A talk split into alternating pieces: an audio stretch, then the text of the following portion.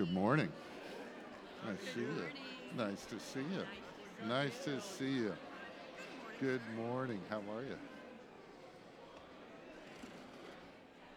Good morning. Nice to see you. You're well? You're well?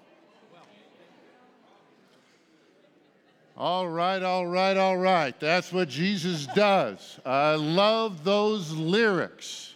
And I believe it literally. He turns mourning into dancing, uh, sorrow into joy. That's what Jesus does in the midst of uh, any circumstances. So we're finishing up our summer series.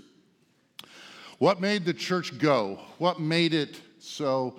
uh, uh, uh, formidable. That's, that's what we're doing. We're going to go into Ephesians next week. We'll work through that through the next uh, eight or nine months. Ephesians happens to be my favorite book. I love all the Bible. Did I do something funny? I see some of you laughing. What did I do? I was too serious? Okay, I'll try to loosen up. I'll try to relax. So today's our last and and what Luke is doing is giving us a picture of what launched the church and what made it so formidable. And we're going to summarize it this morning. We're going to be looking at the last passage in the book of Acts. We've looked at a lot of themes, but I see two primary themes that made the church so formidable. And we're going to look at that uh, this morning. What, what made this group of folks and the gospel going forward so unstoppable? So, this last Monday, I went fishing with these guys. And we spent 11 and a half hours on that boat together. Now, I grew up, my dad was a passionate fisherman. I have spent more time fishing than I wished I would have. And my view of fishing itself is it's okay, it's fine. It's not unpleasant, but quite frankly, if we're going to do something, I'd rather hit a golf ball. But here's why I go I get 11 and a half hours with those guys, and that's a delight. I was looking back, and I think I got to have over that time a conversation with everybody. And we did this last year, and I had an enjoyable time again talking to people. But you're out there fishing. I caught about eight fish. The biggest one was about this long. Now, the guy in the boat's going, Would you like to keep it? I go, No. Should I want to keep it? He said, No. and it's a casual, relaxed day on the water. They got this bait, you go get some bait, you hook it up, you drop this weight to about 230 feet, you crank about 10 times, pull it up, and see if you get a bite. And it's a nice, relaxed time. So it took about an hour and a half to get to our spot, and we sat there for about three hours, relaxed, conversation, putting bait on. You lose your bait, you go get some more, and you go talk. And they say, We've heard there's some bluefin tuna that have been spotted. We're going to go over and see if we can catch some bluefin tuna. And I'm like, Okay. it's another different kind of fish. So they change our lines because now you're going to fish on top of the water. Uh, I didn't know any of this. I was out there fishing and doing this thing, and, and one of the deckhands came over and goes, That's not how you do it. And he actually showed me how, how to set it up and, and get ready. So they drive over, I don't know, another half hour, 40 minutes, and I'm going to tell you one of the most spectacular, spectacular sights I've experienced in this world. Somehow they positioned our boat in the middle of bluefin tuna. And I'm going to tell you, the energy on that boat changed, bam! And you could tell it from the experienced fishermen. I didn't know, but you saw these bluefin tuna and they were encircling our boat. They're saying, Get that bait out there, get it in any direction. And the captain and the two deckhands, I'm going to tell you, we had this relaxed, Go get your bait. Drop. I'm telling you, there was action. He said, if you have that bait on there for more than 20 or 30 seconds, you need to get new bait and we hooked 10 or 12 of these things. And I'm going to tell you, there's actually A guy would hook one, everybody'd have to get out of the way, and it was so much fun. And if you asked me to go bluefin tuna fishing with you, and there was a guarantee we were going to see bluefin tuna, I would go.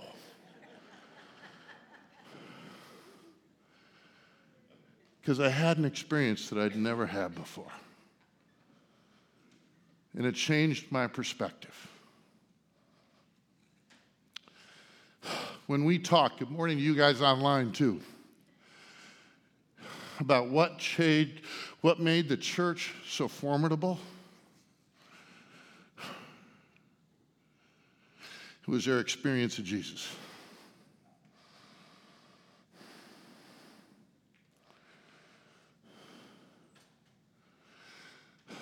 Because our experience is the foundation of our expression. And I can tell you what people are excited about from their experience, from their expression. I've heard appropriately about folks talking about their cars,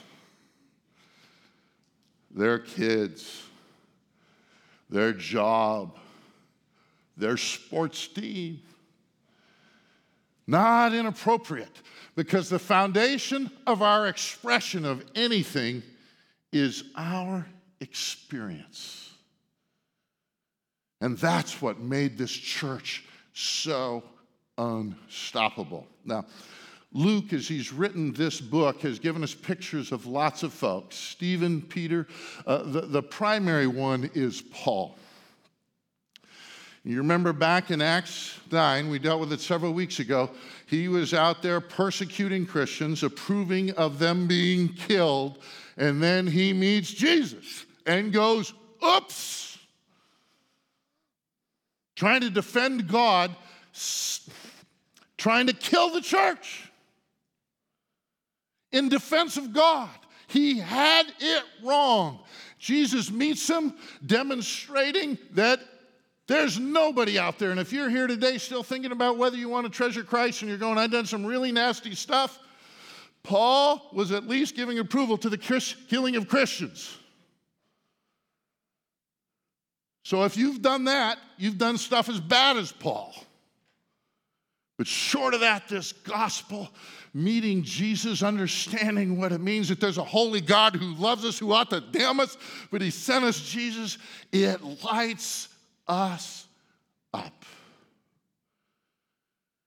And that's the first principle. So we're looking at the Apostle Paul here because Luke has chosen to use him. Lots of examples, read through the book of Acts, but the Apostle Paul gets more attention because he had a key role and because Luke wants us to look at this guy and go, that's what it looks like. Now, in the text today, Paul's going to be in Rome. He finally got to Rome.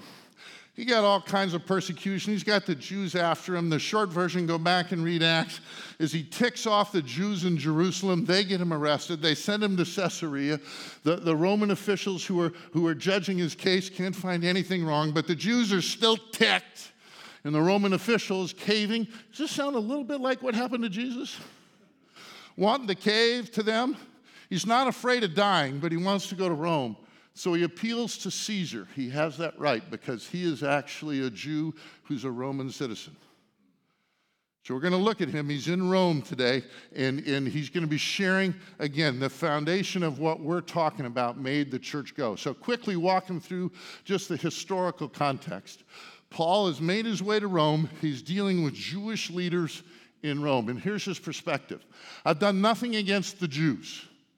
This is after he got to Rome, after he called them all together, the local leaders of the Jews, and when they had gathered, he said to them, Brothers, though I had done nothing against our people or the customs of our fathers, yet I was delivered as a prisoner from Jerusalem into the hands of the Roman. I did nothing wrong. I'm trying to help the Jews.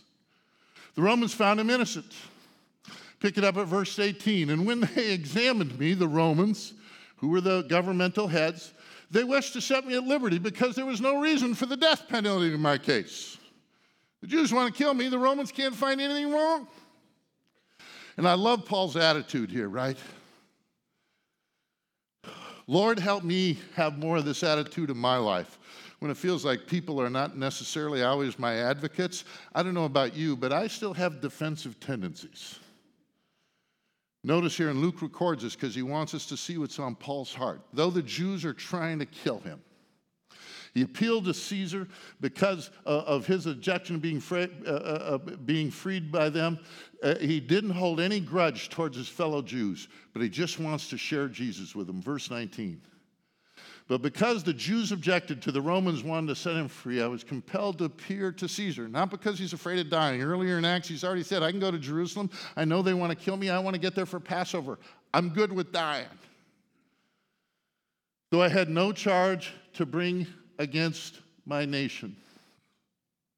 For this reason, therefore, I have asked to see you and speak with you, since it is because of the hope of Israel, the hope of Jesus, the hope that was promised to me and my descendants, to the Jews, that I am wearing this chain because I wanted to bring this message to you. The Jewish leaders respond this way because back in Jerusalem, they were trying to kill him. We've not heard anything bad about you. Verse 21. And they said to him, We have received no letters from Judea about you.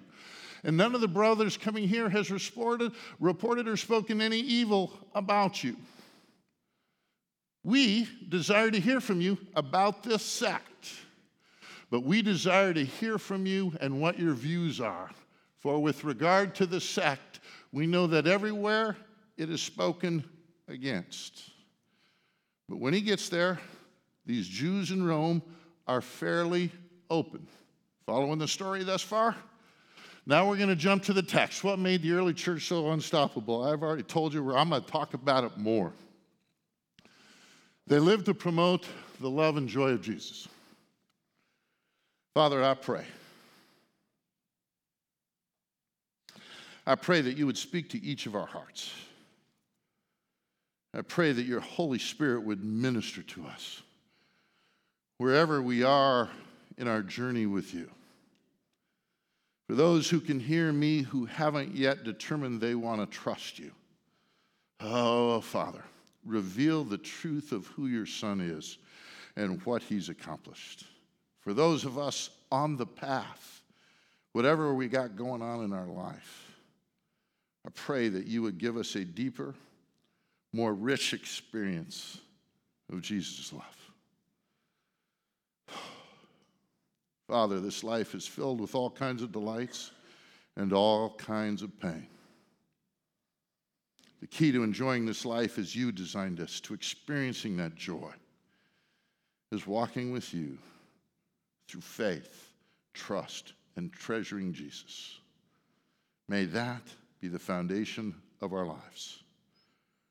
Give us more of his love here today. That's my prayer. In Jesus' name, amen.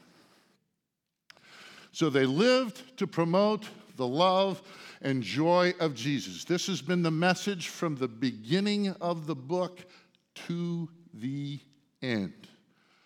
Paul's life was transformed. Now, if you'd asked me about my experience with Jesus the first 20 odd years of your life, it was a lot like that fishing trip Monday. It was fine. It was nice. I got to hang with some friends and nice people. I wasn't opposed to it. Heck, my dad was a pastor. I didn't know anything different. Till I was about 22, 23, Every time they talked about evangelism, I felt guilty. Every time they talked about giving money to the church, I felt guilty. Every time they talked about Bible reading, I felt guilty. One of my concerns is that there might be some of the rest of us that feel about Jesus and the church like I felt about that fishing trip. And in my early 20s, God helped me see that I should be damned. Changed my life. I could have articulated the verses. I could have quoted you the Bible verses that told me. Did I think I believed it? I thought I believed it. But then God penetrated from my head to my heart And I said, He should damn me. But he loves me. He loves me so much. He sent Jesus into my life, into this world to die because he loves me. Now, you invite me to go sit to uh, uh bluefin tuna fishing. I am in. Because I've had an experience that changed my life.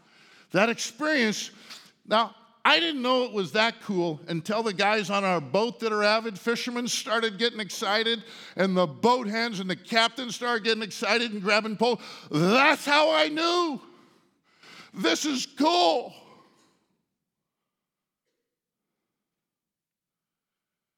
That's the foundation.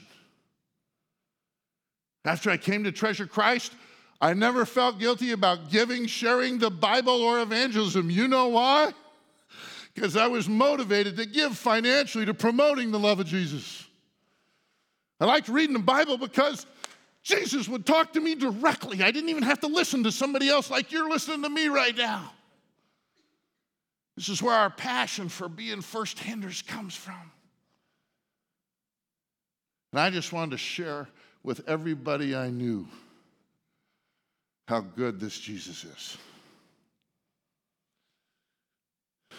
They lived to promote the love and joy of Jesus. That's the calling of all who come to treasure Christ. We experience His love. Our experience is the foundation of our expression. That's the way life works. I remember a pastoral gathering after I'd come to faith. I'm probably five years in the pastorate, so this is probably 33, 34 years ago. I understand why pastors have these conversations. But the conversation was this What do you do to motivate your people to evangelize? 33, 34 years later, it's still true. I spend very little time thinking about that. Here's what I spend almost all my time thinking about. How can we talk about Jesus and express his love in ways that will help people more fully experience it? Because my deep conviction is our expression of anything flows from our experience. I want people to experience this Jesus. Bluefin tuna fishing is fun, and I'll go spend an afternoon doing it. But this Jesus is way better than bluefin tuna fishing. Paul's example again. They were confident many would come to treasure Jesus. And when they appointed a day for him, he's there in Rome now, they came to him at the lodging in greater numbers. From morning till evening, he expounded to them, testifying to the kingdom of God, who Jesus is, and trying to convince them about Jesus, both from the law of Moses. This is the guy that was promised by Moses and the prophets. And some were convinced by what he said. So he got to Rome, he's got these Jews in front of him, and some come to believe because they were confident. My experience, I share that with others. Some of them are going to have that experience. And they knew many would reject Jesus. This is a message from the Old Testament into the New Testament all the way through. You go, well, this is discouraging. This is depressing. The reason the biblical authors, including Jesus himself, prepare us is they don't want us to be discouraged. When we go out there with this life changing message and people don't jump on the boat, I don't know why more people through me haven't come to faith. I'm going to tell you, I can articulate this pretty clearly. I think I bring a reasonable passion. Now, some would argue unreasonable on the wrong on the far end of the spectrum. I don't know why.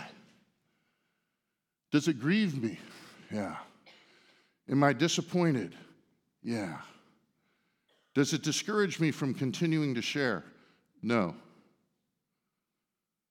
Because the biblical authors prepared me for this. Pick it up at verse 24. And some were convinced by what he said, but others disbelieved. This is a message all through the Bible to prepare us. Disagreeing among themselves, they departed after Paul made one statement The Holy Spirit was right in saying to your fathers through Isaiah the prophet.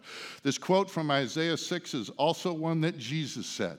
He's not trying to discourage the disciples, he's trying to warn folks don't be a part of this group that Isaiah predicted was there, and those who he's entrusted with the gospel. Don't you get discouraged when everybody doesn't get lit up about Jesus. How people don't get more excited about this caused me grief and sorrow? Yeah. Does it discourage me? No, because I was told it's coming. Go to this people and say, You will indeed hear, but never understand, and you will indeed see, but never perceive.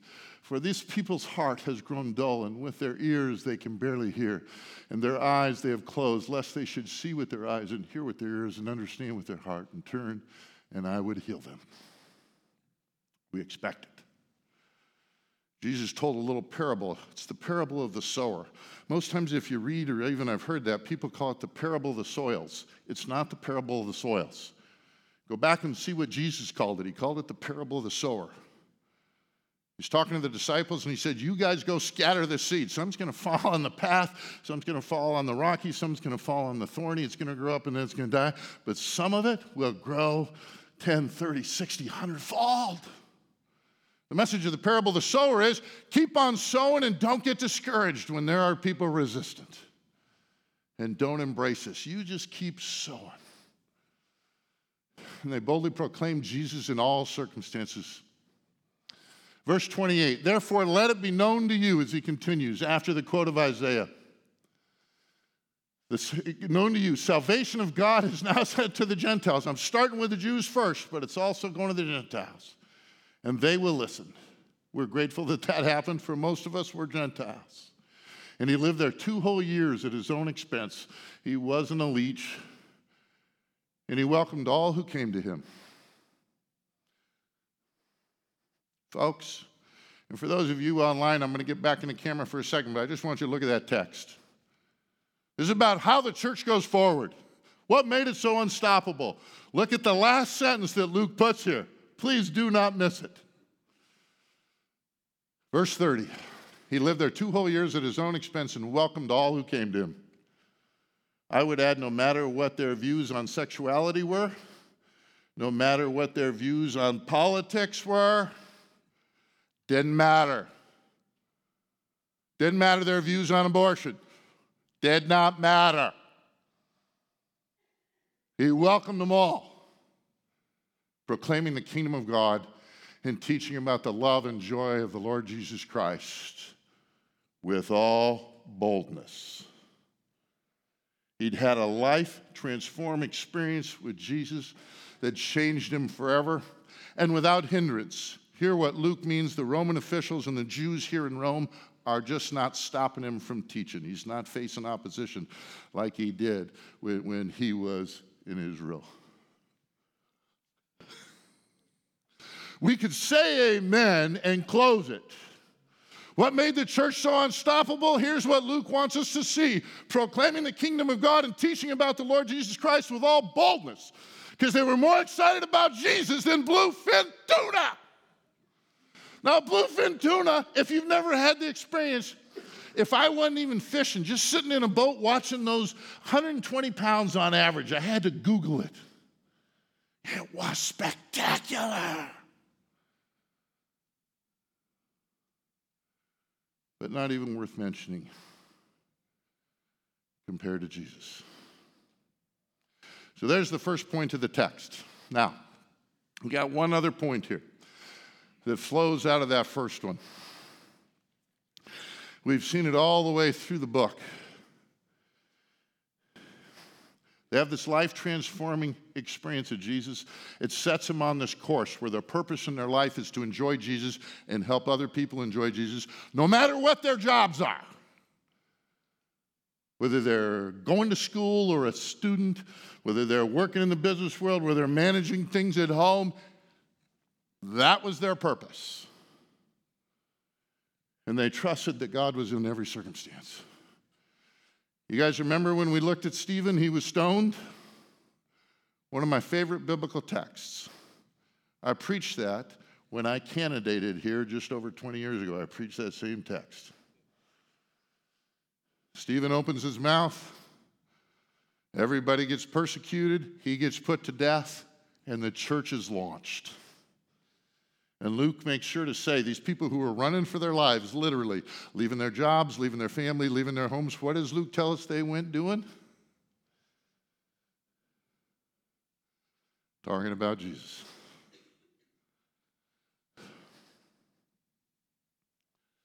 So let's look here. The plan. We're looking at a higher level, one of the themes that Luke has been developing through the book God's sovereign plan. We could look in countless ways. We're just going to talk here about Paul's getting to Rome. If you go back to chapter 19, now after these events, Paul resolved in the Spirit, led by God, to pass through Macedonia and Achaia and go to Jerusalem, saying, After I've been there, I must also see Rome. Now, when he goes to Jerusalem, things get ugly. That's where it gets really ugly. But I got to go to Rome. God promised Paul he would get to Rome. The following night, the Lord stood by him and said, Take courage, for as you have testified to the facts about me in Jerusalem, you must also testify in Rome. God promised Paul he's going to testify before Caesar. Anybody know who Caesar is at this time? Say it again. Nero. If you don't know who Nero is, Google him. He was a really, really, really, really, really bad guy. If we're talking about politics, Nero, he's bad. Maybe Hitler's a little farther over there, but Nero is a bad guy. A few years later, Rome burns. He's going to blame the Christians and burn a bunch of them. And uh, uh, for this very night, there stood before me an angel of God to whom I belong and whom I worship. And he said, Do not be afraid, Paul. You must stand before Caesar promised by God. Now, if you're reading through the book of Acts, you got these promises dispersed in there by Luke. Luke is an exceptional writer. But if you go through this, here's the question you're going to ask Is he going to get there? I mean, this guy's, this guy's, because if I'm Paul, I'm like, Lord, I'd like first class ticket on a luxury liner. And I don't, I don't want one of those three star, I'd like one of those five star cruises.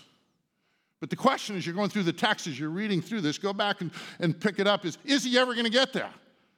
He wants to go. God makes him a promise. He's arrested in Jerusalem. Things get really ugly. They're trying to kill him. He has countless trials Caesarea, Jerusalem, all over places. He's in prison in Caesarea. He, he's assassination threat from the Jews in several places. He's shipwrecked and nearly drowned, three shipwrecks. He's severely abused by sh- sh- soldiers, and he's nearly killed by a poisonous snake.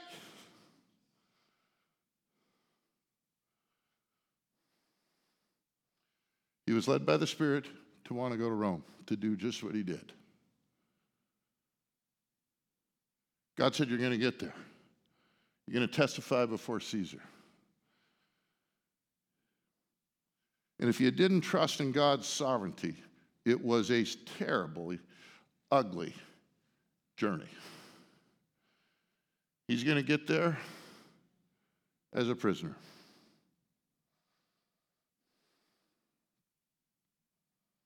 Did he get there? Don't miss it. Do not miss this.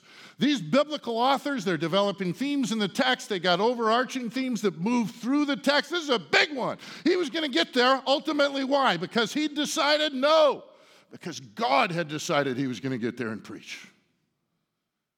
Think about just whatever your background, denominationally, Rome has kind of been the center for a lot of stuff. It's the center of the world.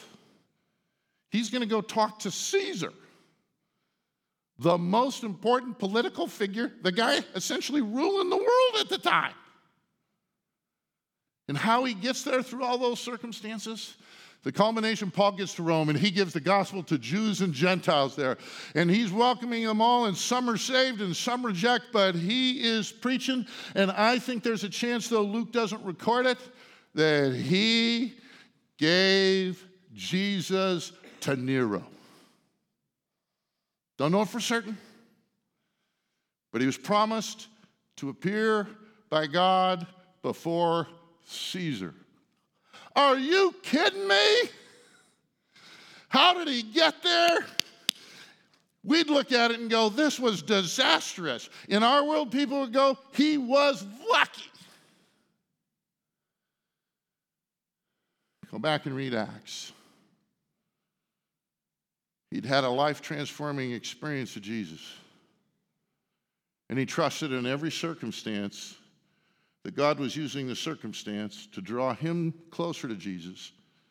And using in every circumstance, this was an illustration, as miserable as life was, to testify to how satisfying Jesus is because the circumstances stink. When we have this trust, you've heard me say before, I believe it produces a joyful, non anxious presence. Not panic, not worry. Does it remove the grief and the sorrow? Let me assure you it does not. When people I care about and I finally get to that place in a relationship where I get to share the truth of Christ and they don't accept, doesn't seem to make sense to him yet, it hurts. Do I give up? No, because I'm convinced God's not done with them. God's not done with our relationship. I don't know what He's going to do. And God told me, not everybody's going to respond to these words of life. So, what made the early church so formidable? You guys, I hope, got the first point, the big idea of the book. It had a life transforming experience of Jesus. They found a purpose, a meaning, and a joy that they couldn't find in bluefin tuna. Now, in case I wasn't clear, and you're going bluefin tuna fishing, I'm happy to accompany you now. Because I had an experience that changed my view of bluefin tuna fishing. But if I go and we get the opportunity, I'll probably be more interested in talking about Jesus than other stuff. That's the foundation right there. Then the other thing, the unmistakable, overwhelming conviction that God was working in and through them in all circumstances. Now, let me assure you, this is really easy to say. How many of you could repeat those words? May I see your hands? Can you repeat those words? We put Romans 8:28 a plaque on our on our wall or have it on our coffee table. Here's the hard part. Believe in it. Guess what kind of circumstances God uses as a gift to help us grow in this belief. Anybody want to ponder a guess? Really ugly ones. Why does he allow that in our life? Because he loves us.